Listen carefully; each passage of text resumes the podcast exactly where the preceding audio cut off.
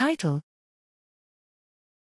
Distinct prefrontal projections conversely orchestrate social competition and hierarchy. Abstract Social animals compete for limited resources, resulting in a social hierarchy.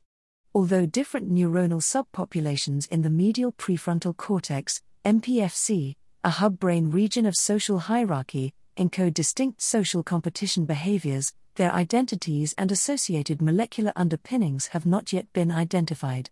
In this study, we found that MPFC neurons projecting to the nucleus accumbens, MPFC-NAC, encode social winning behavior, whereas MPFC neurons projecting to the ventral tegmental area, MPFC VTA, encode social losing behavior by monitoring and manipulating neural circuit activity. High throughput single cell transcriptomic analysis and projection specific genetic manipulation revealed that the expression level of POU domain, class 3, transcription factor 1, Pou3f1, in MPFC VTA neurons controls social hierarchy. Optogenetic activation of MPFC VTA neurons increases Pou3f1 expression and lowers social rank.